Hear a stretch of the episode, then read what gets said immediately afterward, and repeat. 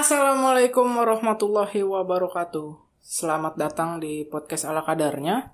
Silakan gunakan earphone karena podcast ini direkam dengan alat yang ala kadarnya. Kenalin, nama gue Pepi. Kali ini gue mau ngobrol-ngobrol aja sama teman gue. Dia ini dulu pengen banget kuliah di Arab, tapi tidak kesampaian. Sekarang dia berkuliah di Universitas Siliwangi jurusan Kesehatan Masyarakat. Jadi silahkan didengarkan aja dan enjoy. Oke. Halo Ing. Assalamualaikum. Halo. Waalaikumsalam. Waduh. Jadi Iing ini temen SMA gua. Dia orangnya tuh punya nyali yang gede banget. Dia pernah ribut sama salah satu orang di kelas yang biasanya tukang bully. Dia ribut sama dia, pernah cekcok. Terus dia orang-orang waktu mau milih kampus, ada yang milih UI, UGM, ITB. Tiba-tiba tiba-tiba dia milih di Madinah. Ini dia orangnya Ing. Boleh perkenalan diri dulu Ing, lu ini siapa? Uh, baik, saya nama saya Manopal Muslihin. Saya kebe eh, gimana ini orangnya agak kaku nih orang ini. Gimana? santai, santai. Santai ya. Uh, Gua Nopal Muslihin dipanggilnya Iing kalau di SMA, tapi kalau di kampus dipanggilnya nama yang asli lagi nama Nopal gitu. Sekarang mau Iing apa Nopal nih? Iing aja dah. Kita Iing soalnya kan aja. kan SMA nih. Apa SMA. nostalgia SMA kita? Yo, eh. Kul kuliah uh, di mana? Sekarang sekarang kuliah di Unsil. Unsil di Prodi Kesmas. Uh, uh. Unsil tuh apa tuh? Prodi Kes Universitas Siliwangi. Oh, Universitas di Siliwangi. Tasik. Universitas Siliwangi Prodi Kesmas semester 5 ya? Semester 5 dan sebentar lagi mau ada penjurusan penjurusan dan di semester penjurusan itu udah mulai siapin judul skripsi, penelitian, Aduh. magang juga dan lain-lain. bener nih. Udah mulai tingkat akhir. Oke, gimana kalau kita ngulang percakapan yang tadi karena belum direkam? Oke, ya udah ulang-ulang aja, ulang aja. Jadi sebenarnya gue nih yang paling penasaran dari lu nih uh, nyali lu, Ing. Lu nih punya nyali gede hmm. banget. Gue tahu lu pernah waktu itu magang di Thailand kalau nggak salah ya. Enggak, itu bukan magang sih. Udah cuma tiga hari. Iya. itu gua... waktu itu uh, eh, gue ikut apa program saudara satu negara gitu. Jadi program volunteer dari, buat anak-anak mahasiswa. Dan itu diadainya oleh NGO. NGO itu kayak semacam non governmental organization gitu. Uh, organisasi yang independen di bawah di bawah di, apa bukan di bawah naungan pemerintah. Nah, itu saudara satu negara punya program.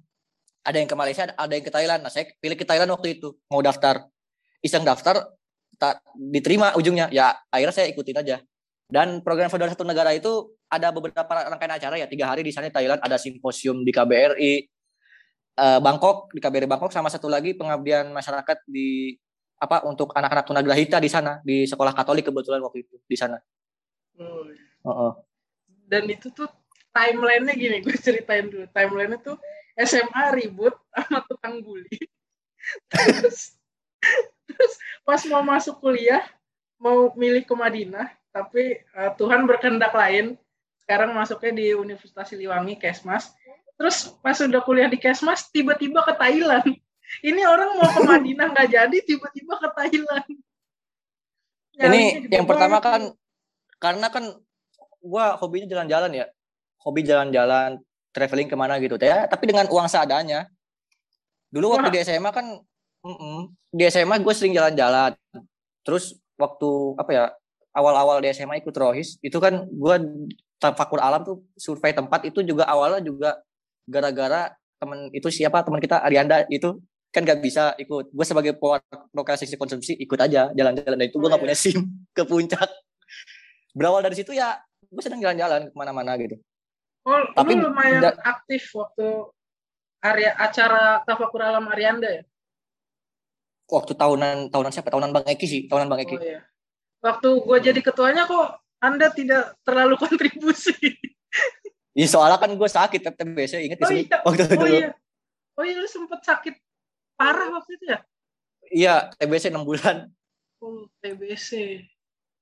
TBC tuh gimana rasanya?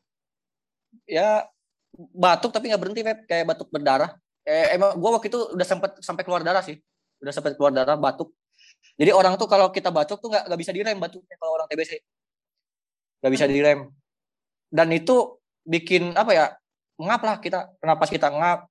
Terus berat badan turun drastis tuh. Inget waktu saya di SMA berat badan saya cuma sampai 38 kilo.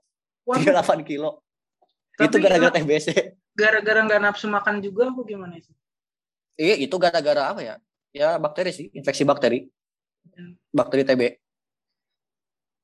infeksi bakteri TB dan pas di cek ronsen waktu itu bener sakit TB dan waktu itu kan gua ingat gua waktu gua kalau nggak salah gua waktu ngaji dapat kebagian piket ngaji di intercom di sekolah terus berhenti itu karena gue batuk gak bisa ditahan udah keluar darah akhirnya gue izin lah izin langsung ke rumah sakit waktu itu oh, oh itu ah. itu kejadian itu gue nggak tahu tapi gue taunya tahu ya? waktu ya? lu udah dirawat Iing katanya sakit paru-paru ya pokoknya waktu gue di intercom kan berhenti diganti si Rohman pokoknya diganti si Rohman ngajinya siapa Rohman pendengar Ab kita Abdul 12 tahu Rohman. Rohman.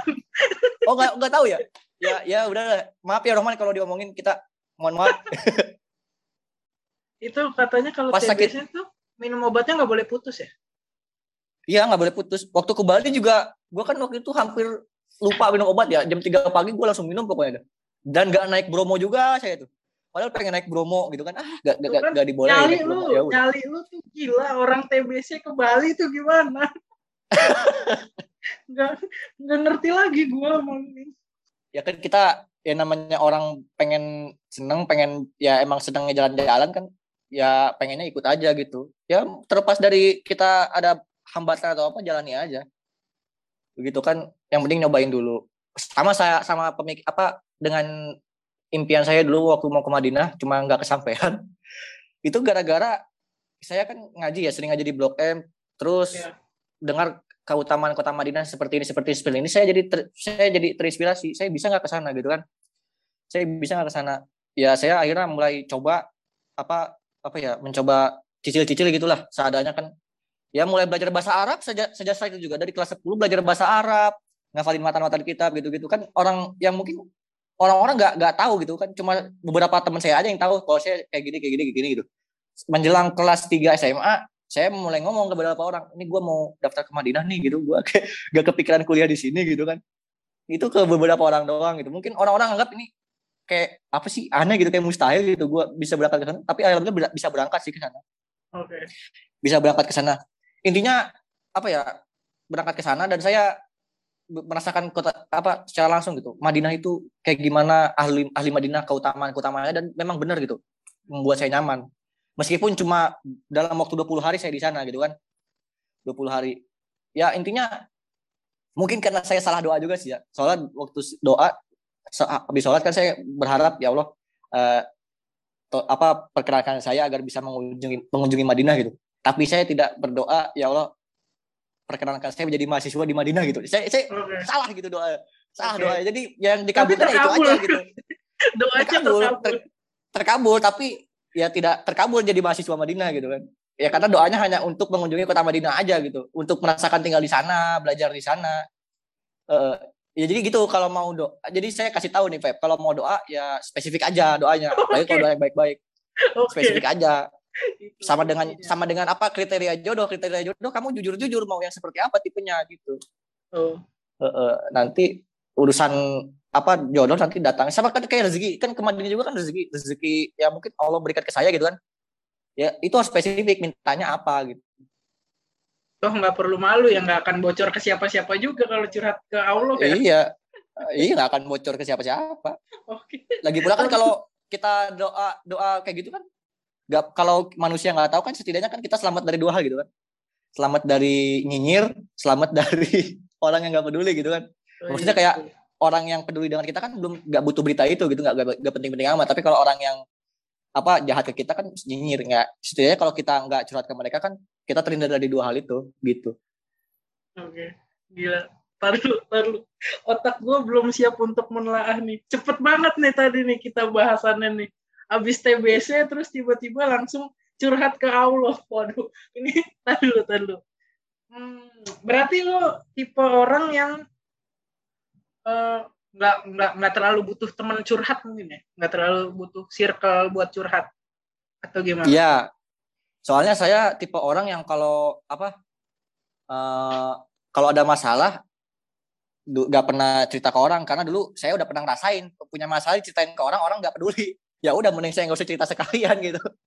Okay. cerita sekalian. Uh, berarti lu ada fase dulu pernah harus punya temen curhat ya harus kan namanya kita remaja kan masih labil orangnya gitu kan butuh oh. temen gitu. Ya tapi ada udah apa fase di mana kita udah benar-benar nggak butuh sama sekali ya udah kita jalani aja. Coba dulu aja mimpinya. Gitu. Itu apa yang men-trigger buat nggak curhat ke orang? Kekecewaan itu. Ya karena berangkat dari situ sih. Berangkat dari kekecewaan maksudnya uh, kita kan punya teman teman tapi maksudnya ya sekedar kita apa berhubungan baik dengan mereka gitu gitu tapi kalau urusan masalah kan belum tentu banyak temen yang mau dengar masalah kita gitu. Lebih baik juga nggak usah menurut menurut saya. Tapi kalau kalau sebuah keharusan punya temen ya nggak masalah menurut menurut saya juga. Bukan suatu bukan suatu keharusan yang penting gitu. Soalnya gue lagi mungkin di fase yang belum selalu nih. Gue masih butuh hmm. feedback. Soalnya kan kalau kita doa atau curhat ke Allah atau Tuhan itu kan ya kita bisa ngeluarin tapi kan feedbacknya nggak berupa audio atau visual kan. Itu kan feedbacknya Jadi, berupa takdir yang nanti bakal kita jalanin nih. Nah, itu hmm. lu mas melalui masa peralihan itu tuh gimana? Karena apa ya? Bisa dikatakan F, apa saya kan nggak apa ngaji dapat faedah seperti itu ya saya cobain dan itu berhasil ke saya gitu contoh seperti saya dulu dari apa kelas 10 di apa mulai terbayang tentang kota kota Madinah, pengen tinggal di sana dan sebagainya. Itu selama tiga tahun sampai kelas 12 itu saya doa nggak nggak putus-putus gitu. Tapi saya juga berusaha. Jadi buka, saya bukan tipe orang yang kalau berdoa itu udah pasrah aja itu bukan tawakal namanya. Itu cuma pasrah pasrah terhadap sesuatu, terhadap takdir. Sedangkan orang yang tawakal itu nggak seperti itu. Dia ada usaha juga, ikhtiar juga. Jadi kita saya doa ke Madinah nih. Saya ya Allah saya pengen ke kota Madinah saya pengen tahu kehidupan mereka seperti apa gitu. Cara belajar mereka seperti apa. Ya, ya saya juga mempersiapkan itu semua. Mempersiapkan diri dari kelas 10 waktu itu di SMA saya mulai belajar bahasa Arab. Terus mulai belajar matan-matan udah mulai menghafal. Dan itu kehidupan saya benar-benar berubah gitu. Berubah total terlepas dari apa mungkin saya juga punya cerita yang pahit ya kayak dulu dibully orang eh, nggak apa-apa itu nikmatin aja sih menurut saya. Terus sa udah sampai saat di mana kelas 12 udah udah mulai berakhir gitu kan masa-masa kelas 12 udah mulai berakhir ya di situlah dibuka jalannya gitu dipermudah. Saya itu juga tetap apa tidak apa ya maksudnya tetap mempertimbangkan orang tua juga. Jadi orang tua kita libatkan gitu dalam setiap masalah karena kita kita masih remaja ini butuh masukan juga dari mereka mereka orang tua. Jadi jangan sekali-kali apa uh, kita usaha sendiri nih usaha sendiri gitu. Kalau saya memang tipe orangnya usaha tapi masukan dari orang tua bagaimana itu baik gak ya kalau baik dan orang tua mendukung ya alhamdulillah kita jalan gitu. Jalan. Dan akhirnya ke Madinah ke Madinah juga itu ada harus apa hal yang harus saya korbankan gitu. Jadi misalnya dari yang saya korbankan kayak waktu remaja saya kan biasanya kalau anak-anak yeah. waktu ya saya mah masih main masih senang-senang main gitu kan ya yeah. masih senang main kalau saya enggak saya bener, memang harus ada yang dikorbankan mahal untuk mencapai sesuatu pengorbanan lu mahal banget untuk ya. di sekolah negeri mau belajar bahasa Arab sendiri. Wuh, nggak kebayang sih kalau gue gue gue waktu temenan sama lo di SMA kan gue nggak terlalu tahu itu pokoknya yang gue tahu lo mau ke Madinah aja gue nggak tahu hmm. kalau lo sebelum sebelumnya udah belajar sendiri atau berkutat di uh, pelajaran-pelajaran di luar sekolah ya kan? Emang nyali sampai saat ini barbar ini. sampai uh, sampai saat ini juga saya masih belajar gitu karena belum tamat belum tamat. Belum tamat belajar mungkin sampai saya tua gitu masih terus belajar gitu seperti itu. Uh, sama kalau ke Madinah kan terlepas dari biaya ya biaya yang harus dikeluarin gitu. Saya saya juga ada yang dikeluarkan juga. Kayak dulu waktu sebelum berangkat saya uang dari saya ada sama satu lagi dari ibu saya yang nambahin gitu. Saya waktu itu jual motor waktu sebelum apa sebelum SMA menjelang menjelang apa ya akhir UTBK apa? Iya, sebelum UTBK lah. Sebelum UTBK saya udah jual motor buat modal modal berangkat ke sana. emang seniat itu ya. Iya memang ada, harus ada yang dikorbankan untuk meraih suatu mimpi gitu. Ya urusan gagal atau berhasil itu urusan nanti gitu. Yang penting kita coba dulu gitu. Ya meskipun akhirnya saya menunggu pengumuman setahun gagal ya itu ada beberapa pelajaran buat saya gitu. Yang pertama mungkin karena saya apa startnya telat dari orang-orang mungkin dari pesantren gitu kan ya. Udah memang yeah. di apa fokusnya untuk itu untuk ke Madinah gitu kan. Fokusnya untuk itu. Terus ke, ada mungkin saya ditolak di Madinah karena mungkin yang pertama nama saya apa nama UIM itu terlalu berat saya gitu. Maksudnya kan alumni alma mater UIM itu kan ada amanat yang harus diemban gitu kan. Amanat agama agama amanat dari Islam gitu kan untuk menyebarkan agama gitu kalau saya seandainya lulus dan saya menyandang nama itu dan saya lalai itu azabnya dua kali lipat gitu kan. Oh. Mungkin karena Allah menakdirkan yang terbaik buat saya untuk ditolak ya mungkin karena itu takutnya saya takabur, sombong atau ujub gitu karena ilmu hmm. tersebut gitu. Uh, yang yang kedua karena takut mungkin saya kalau biasanya kan orang yang dapat gelar ustadz, gelar syekh, gelar apa itu dalam agama kan kadang suka apa takabur, suka ujub atau kadang-kadang suka buta gitu nih, buta gitu. Sombongnya ada ya mungkin dan kita juga beberapa kali melihat ya berita-berita artis gitu kan yang mungkin diustadkan atau apa dan dia tersandung kasus. Mungkin takut saya seperti itu mending mungkin Allah menolak saya karena itu gitu. Karena yang dicari itu bukan keikhlasan yang dicari takutnya tenar atau apa. Nah itu mungkin salah satunya. Ditolak. Ya pada akhirnya itu meskipun apa ditolak sakit-sakit ada kan apa perju seakan perjuangan kita kan udah berkorban waktu uang yeah. segalanya gitu kan. Namanya pengen ditolak, banget ya kan. Iya sakit. Tapi dari apa apa hikmahnya itu kita bisa ambil pelajaran gitu. Oh mungkin karena itu mungkin karena ini mungkin karena itu. Ya jadi akhirnya kita legowo akhirnya kita ikhlaskan aja gitu. Uh, uh. terus kuliah di unsil karena mungkin saya juga dulu ikut UTBK kan tes UTBK karena yeah. Uh, uh, tes UTBK dan kebetulan dapat di unsil ya akhirnya saya ambil aja di unsil unsil tuh pilihan ke berapa tuh pertama pertama apa pertama iya pertama satu lagi apa? Satu lagi apa? Unsut apa ya? Unsut kalau nggak salah. Jurusannya Unsut, sama kayak Jenderal, jenderal. Iya, Kesmas. Jadi emang lu fokus ke kesehatan dari diri sendiri juga sih ya? Karena punya iya. penyakit. Iya. Mungkin basic. Yang pertama karena yang pertama sebenarnya mau ke dokter, ke kedokteran. Cuma karena nilai UTBK saya tidak mencapai semua itu, ya udah saya turunin standar sedikit ke Kesmas itu. Kebetulan dapat ya udah kita ambil. Dan kebetulan waktu SBM kita tuh sistemnya keluar nilai dulu baru daftar ya. Jadi bisa iya, kira-kira tuh. Ada untungnya juga ya kita di angkatan percobaan itu.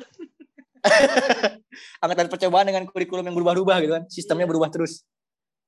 Coba kalau lu anak akselerasi kan nggak nggak kebagian kayak gitu tuh sistemnya. Mm -mm. Gue pengen ini kepo aja gue sama nyali lu nih nggak masuk akal.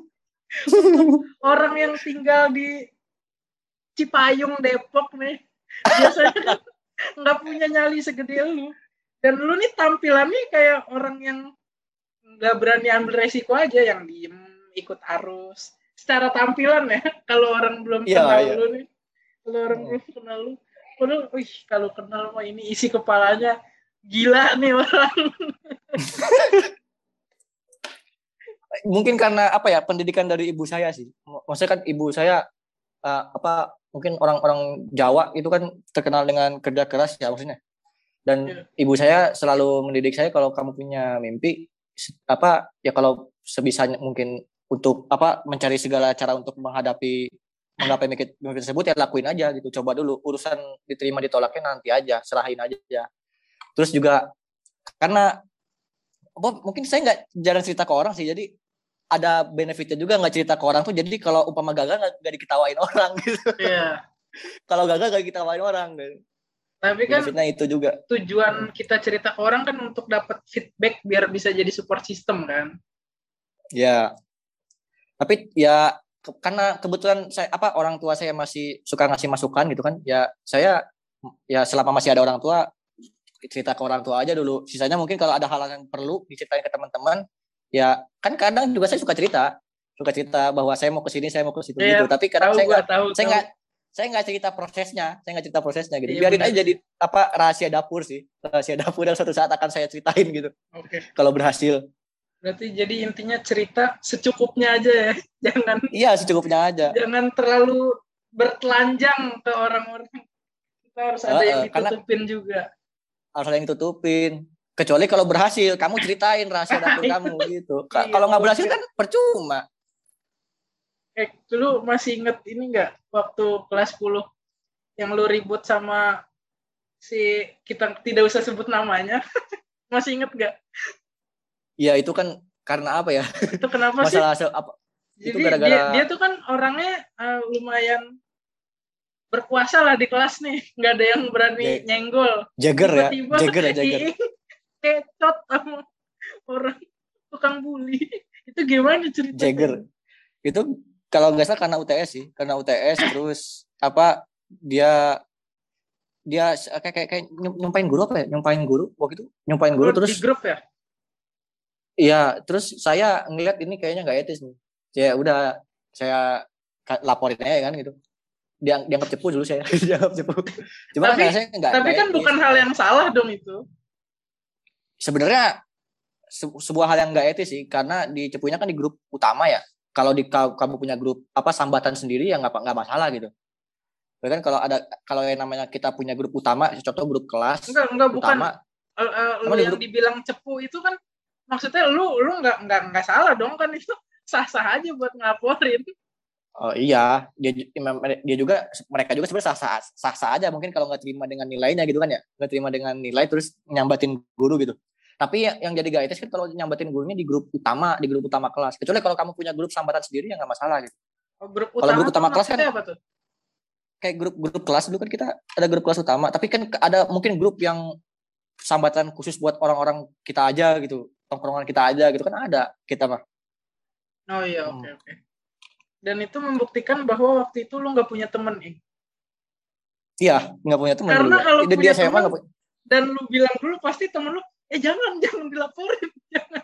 Jadi nggak kecoh, Heeh, inde- independen gue ya dulu independen. independen. Tapi itu menunjukin seberapa gede nyali lu, Ing. Nyali lu tuh emang gede banget. Kalau nggak ada orang yang nahan tuh, wah pecah dunia nih. tiga tiga tahun gue kayaknya dapat kayak gitu ya tapi nggak tahu apa setahu saya teman kita ini kayaknya berubah sih setelah saya apa setelah kita lulus kayaknya berubah sih ada hal yang berubah Iya. tapi saya nggak tahu saya nggak Nanti tahu kabar Di off record gue ceritain. Mm-mm.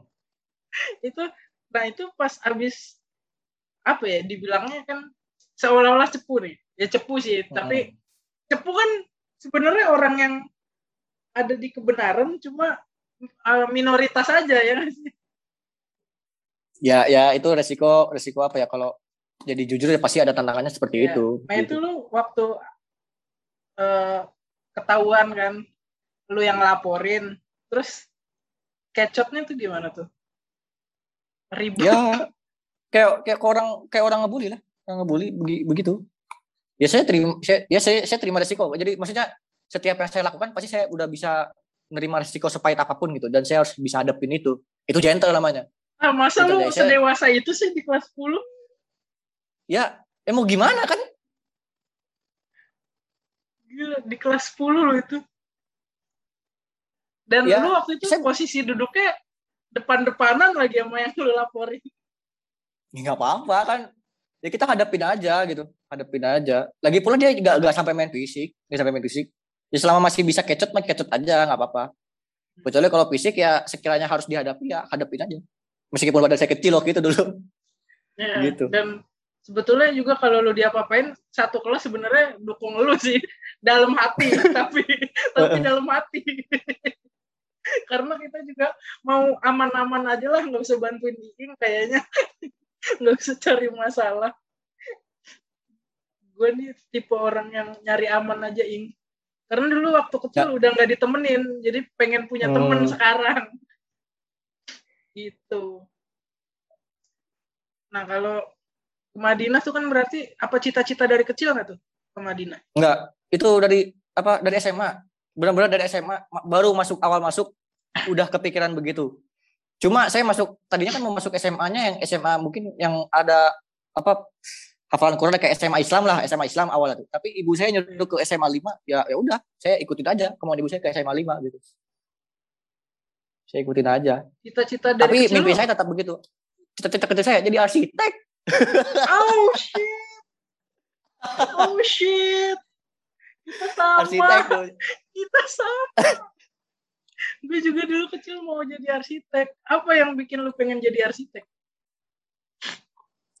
yang bikin gue jadi arsitek dulu TK karena ngelihatnya keren gitu kan. Ini apa proyek megang kertas terus dia ngedesain desain bangunan terus dipandangnya kayak gagah gitu orangnya. Orang gagah Iya. punya duit banyak kedua ya udah jadi arsitek. C- di sama guru TK kamu mau jadi apa? Mau jadi arsitek gitu. Oh. Ya udah saya ceritain. Udah itu nah pas masuk SD cerita saya berubah berubah cita-cita saya gitu. Berubah berubah SD SMP ya sampai SMA berubah berubah berubah terus. Oh, tapi sempet pernah jadi impian yang serius gak sih jadi arsitek lu? Kalau gue kan sempet pernah. ya. Ya kalau jadi bocil kan masih nggak seserius itulah. Ya masih suka labil berubah-ubah. Gitu. Pas SMA tapi serius saya pas SMA serius cuma doa doa saya nggak spesifik gitu. Yang tadi saya jelasin. Saya mau masuk apa mau jadi kuliah di Madinah tapi doa saya setiap apa setiap waktu doa saya itu cuma pengen mengunjungi kota Madinah dan belajar di sana gitu. Ya udah yang dikabulkan ya itu aja. Mengunjungi kota Madinah dan belajar di sana. Tapi nggak kuliah. Nggak kuliah. Karena doa saya tidak saya tidak meminta doa untuk kuliah di sana gitu. Jadi tidak spesifik doanya. Oke. Eh, Kan tadi lu mau ke Madinah terus gagal, terus eh, hikmahnya mungkin karena biar lu nggak dapet tanggung jawab yang besar itu ya. ya gitu Nah itu kan pikiran lu sekarang nih. Itu berapa lama biar dapet biar apa biar eh, ikhlas? Berapa lama lu Itu kan- sampai ikhlas? Ya, gua mah di Unsil deh ini di Tasik dah, nggak jadi ke Madinah. itu kan saya dapat pengumuman ditolak itu kan waktu saya tingkat tiga di Un- eh tingkat tiga tingkat dua waktu semester tiga di Unsil dapat Oh. pengumuman ditolak pengumuman ditolaknya pas waktu semester tiga di Unsil dan kebetulan saya benar-benar di titik yang ngedown parah waktu itu ngedown parah Hah? ngedown parah tiga gimana dah? Oh dia ya kan pengumumannya setahun pengumumannya setahun mereka saya berangkat 2019 pengumuman 2020 waktu saya semester tiga di Unsil oh, begitu daun Terus berat ya. karena ditolak ngedown berat itu benar-benar ngedown berat futur mau ngapa-ngapain akhirnya males lah udah gitu kan males. Tapi se- sejak saat itu apa saya kebetulan punya teman-teman kajian di Blok M nyemangatin saya bahwa mungkin ada hikmah di balik kamu ditolak gitu. Ditolaknya mungkin karena kamu begini orangnya gitu kan. Ka- ya takutnya nggak bisa apa amanat yang terlalu berat buat alma mater nama UIM gitu terlalu berat takutnya nggak bisa amanah. Ya ya udah saya akhirnya terima logowo setelah itu. Enam bulan saya baru bisa ikhlas gitulah enam bulan menjelang semester 4 saya baru nerima legowo gitu Waduh. Gua denger itu lebih ngeri lagi nih. Berarti lu selain nyali lu gede, lu juga orangnya tanggung jawab ya. Iya, saya juga kan nih. Otak lu ngeri Saya- juga nih. ya saya ti- tipe orang eh, eh, tipe orang kalau saya udah ngomong ngomong sesuatu saya bisa tanggung jawab dengan apa yang saya sebut apa yang saya ucapin gitu gitu jadi kayak apa kalau orang Arab waktu itu saya dapat peribahasa dari orang Arab itu kalau orang Arab udah ngomong pantang untuk ditarik kata-katanya gitu. Jadi gak, gak, gak Hmm. boleh narik kata-kata. Dan, saya dapat langsung dari guru saya waktu di talaki di sana. Orang yo, Arab kalau ngomong itu nggak nggak bak- nggak bakal narik omongan. Yo, yo, gitu. Buat orang yang punya pemikiran kayak lu sih kebayang sih gua rasanya nggak enaknya sekolah di SMA 5 Depok yang orang-orangnya tuh pemikirannya ah, sampah. Absurd ya? Absurd. Kebayang sih gua Ya, lu ya kadang kita random kan random Iya. di SMA 5 lu terlalu maju untuk orang seumuran lu mungkin.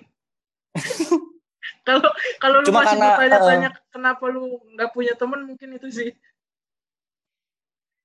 mungkin karena start saya telat ya start saya telat dan salah langkah juga sih. Harusnya memang kalau untuk orang-orang yang mau ke WIP harusnya dari pesantren.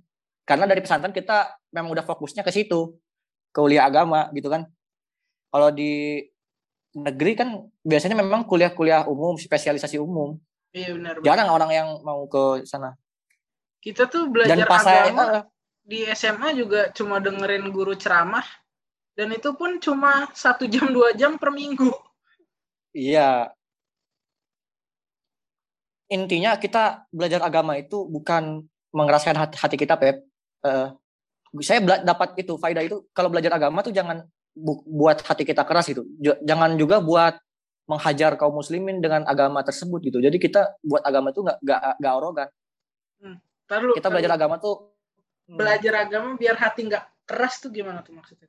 Maksudnya kita belajar agama, tapi tuh dengan kita belajar itu jangan sampai membuat hati kita keras gitu. Hati kita keras sekeras batu gitu. Kadang kita punya ada apa kita berhadapan dengan kaum muslimin, kita hajar sana sini, hajar sana sini. Itu oh, egois. Arogan, egois. Nah, itu egois. jangan kayak gitu. Kita belajar agama itu cuma buat bersimpuh, bisa bersimpuh gitu di hadapan Allah. Buat bersimpuh. Saya motivasi saya itu. Nah, itu. Gue tidak berani bahas lanjut tentang agama. Karena ya nggak apa-apa. Itu gue termasuk orang yang nggak sebanding kalau ngobrol kayak gitu. Kita ngobrol yang tolong nih. Kelihatan begonya ntar gue kalau ngobrol itu.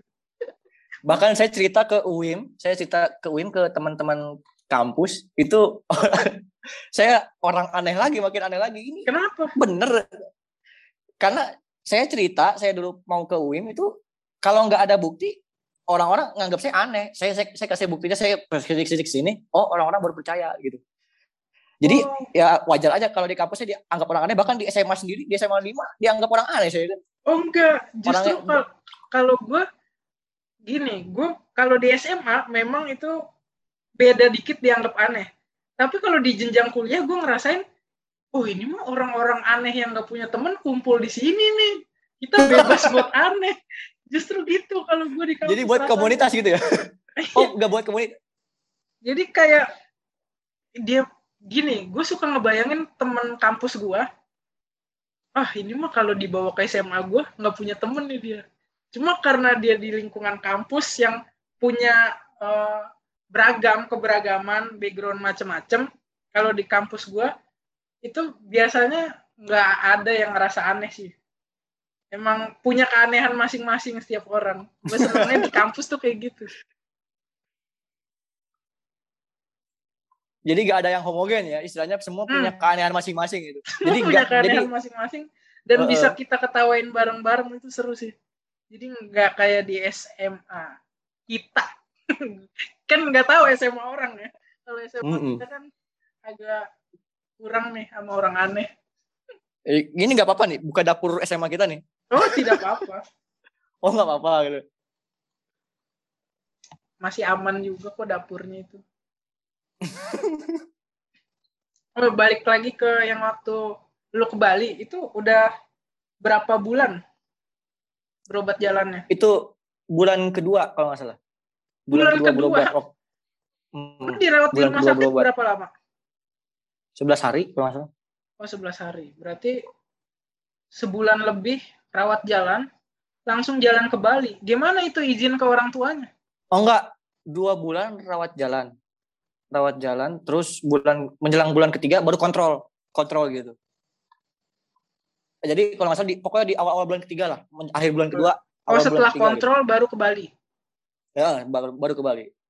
Itu izin ke orang tua gimana? Apa oke-oke aja? Ya oke oke aja izin ke, mau berangkat ke Bali iya ya udah berangkat we. Dah ngapain coba sendirian di kagak berangkat? Mending berangkat ada teman-teman gini. Kan bebas. Tapi kan anda lagi sakit paru-paru. Ya emang ya emang kenapa? Kan bukan jadi masalah. Bahkan saya waktu sering ke blok M juga masih sakit paru-paru waktu dulu.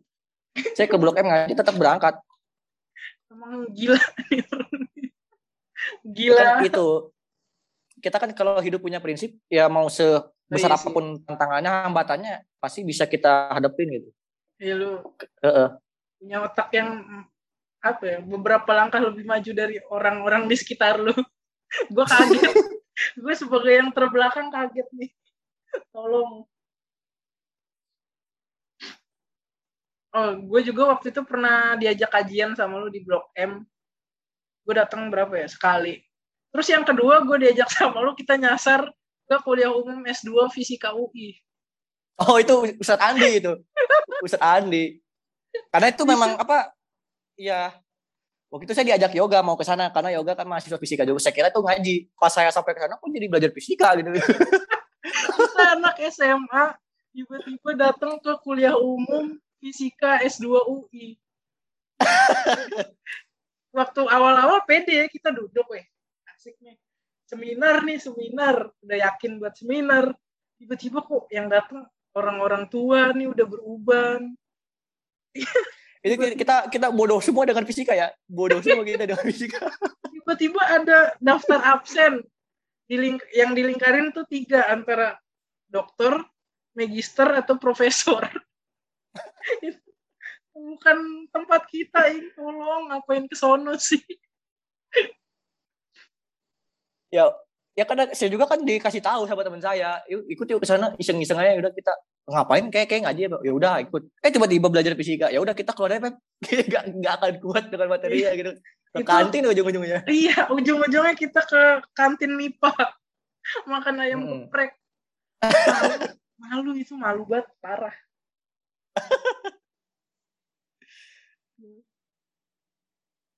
Tapi kuliah umum kayak gitu sih setahu gue ya uh, di kelas sudah saling kenal. Jadi jadi kan gue waktu itu di MIPA juga ada kuliah umum juga. Biasanya kita udah tahu orang-orang MIPA nah itu kayaknya waktu kita di situ kita ketahuan tuh orang luar. Untung kita duduk di belakang ya, Pep. Di belakang, untungnya di belakang. Uh, kalau di depan itu bingung cabutnya gimana, Ing. Iya. Gue inget uh. banget bahasannya Majorana. Majorana Fermion. Majorana. Kuantum, itu, fisika kuantum itu. Fisika kuantum. Itu kalau kita search di Google nggak ada bahasa Indonesia. Kalau nggak bahasa Inggris, bahasa Yunani. yang membahas Majorana. Gokil. Apalagi ya, bahas apa lagi nih. Seru banget hidup lo ini. Pengen dah gue jadi lu sehari aja ya kalau jadi pengen jadi saya saya kan orangnya nggak nggak terlalu cerita banyak ke orang jadi ya siap siap tidak mendapat perhatian dari orang sih siap nggak hmm. menghadapi audien dari orang nah, tapi sih. intinya hidup hmm. saya tenang jadi nggak terlalu dapat perhatian dari orang jadi bisa ngejalanin semau kita gitu nah itu sih gue gue pengen kayak gitu tapi nggak bisa kenapa ya kayak butuh pengakuan Ya karena masih ada jiwa muda, Web. Kayak jiwa muda kan pasti suka ada yang begitu, ada yang butuh pengakuan atau apa gitu. Jiwa muda kan wajar menurut saya mah. Tahu deh pusing deh kalau ngomongin nyali mah kalau beda. Keren sih lo. Lu uh, oke okay, gini, kita bikin satu topik nih. Menurut lu nikah muda tuh gimana? Nikah muda itu nggak setiap orang bisa jalanin. Setiap orang bisa jalanin. Yang pertama kalau mau nikah ya sebenarnya jangan tanya ke saya pria kayak gini karena saya belum nikah soalnya. Oh, iya benar. Yang namanya apa nikah itu bukan alasan untuk berhenti kuliah dan kuliah itu juga bukan alasan untuk menunda nikah gitu. Selama kamu masih bisa mampu untuk mempertanggungjawabkan pilihan-pilihan kamu ya silakan aja maju jadi saya nggak berpendapat bahwa nikah muda itu hal yang tabu apalagi bukan sebuah kewajiban juga gitu bukan sebuah kewajiban juga untuk nikah muda. Selama kamu udah cukup mampu dan kamu udah kebelet, mungkin apa udah hukumnya wajib kamu menikah, ya silakan aja. Kayaknya terlalu luas kalau kita ngomongin nikah muda. Gue kecilin deh. Lu mau nggak nikah muda? Eh, gue udah ngomong sama ibu, apa saya sih udah ngomong sama ibu.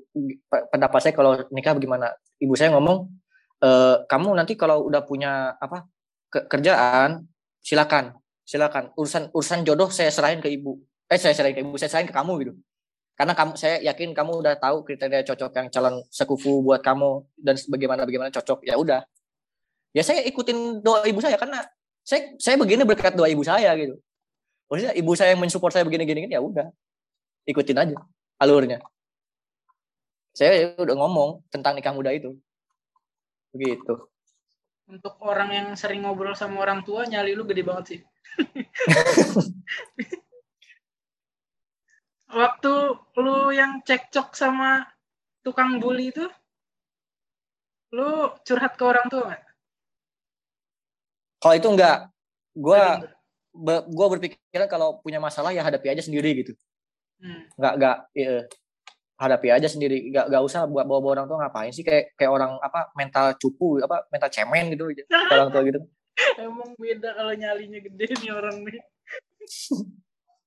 berarti lo uh, milih-milih juga cerita yang kira-kira butuh respon orang tua aja ya iya butuh respon ada yang kita yang cukup kita pendam sendiri juga ada. Gitu. Nanti kalau udah berhasil kita kasih tahu gitu. Dan kayaknya sih kalau dilihat dari hidup lu banyak yang dipendam sendiri ya. Banyak banyak banyak yang dipendam sendiri. Gua gua agak selamanya terbuka ke orang-orang gitu. Jalan hidup lu kayaknya nggak banyak cerita nih kayaknya nggak layak diceritain ke orang tua. Aduh, kayak udah bagus banget nih isinya nih terlalu bagus jadi. Terakhir apa ya uh, ke depannya lu mau gimana yang rencana lu? Ke depannya saya mau cepat-cepat cari kerjaan sih kerjaan. Terus setelah kerja, udah punya kerjaan finansial yang bagus mau langsung nikah. Soalnya saya udah tipe orang yang kebelet harus benar-benar butuh pasangan. Butuh pasangan Kebelet ya. Itu, jangan jangan jangan jangan dibandingin dengan kamu ya. Kamu kalau mau nikah telat, mau nikah muda silakan gitu. Tapi tenang, saya memang tipe orang yang emang udah harus butuh pasangan. Enggak, gue denger nah, lu mau nikah muda juga gue gak ngerasa harus ngejar lu. Tenang santai. Hmm, iya, gitu. Jadi apa ada apa maaf mengejar kerjaan, kerjaan mau nyoba nyari kerja, kalau udah dapat kerja bagus, finansial bagus, saya mau coba apa mau bukan mau coba mau menikah gitu mau, mau menikah. Karena kan menikah ibadah terlama jadi diniatkannya juga untuk ibadah juga gitu. Okay. setelah menikah pengen lanjut S2 gitu. S2 tentang nanti tergantung nanti pilihannya. tergantung jurusan uh oke okay. tergantung penjurusan. Oke okay, makasih Ing. Terima kasih sudah ngobrol-ngobrol bareng. Oh okay. gak apa-apa Pep. Ini malam-malam begini jarang saya dapat obrolan kayak gini kalau ngaku lu orangnya kaku tuh nggak mungkin karena menutup diri aja gak sih mm -hmm. eh, daripada kaku terus saya kan menutup diri saya datar sih orangnya sih datar terus diem we gitu kalau di kelas juga dia nggak nggak terlalu aktif juga gitu kita tutup aja deh tutup dulu ya uh -uh. terima kasih Ing udah mau ngobrol bareng Terima kasih sudah mendengarkan podcast ala kadarnya. Sampai jumpa di episode-episode berikutnya. Dadah!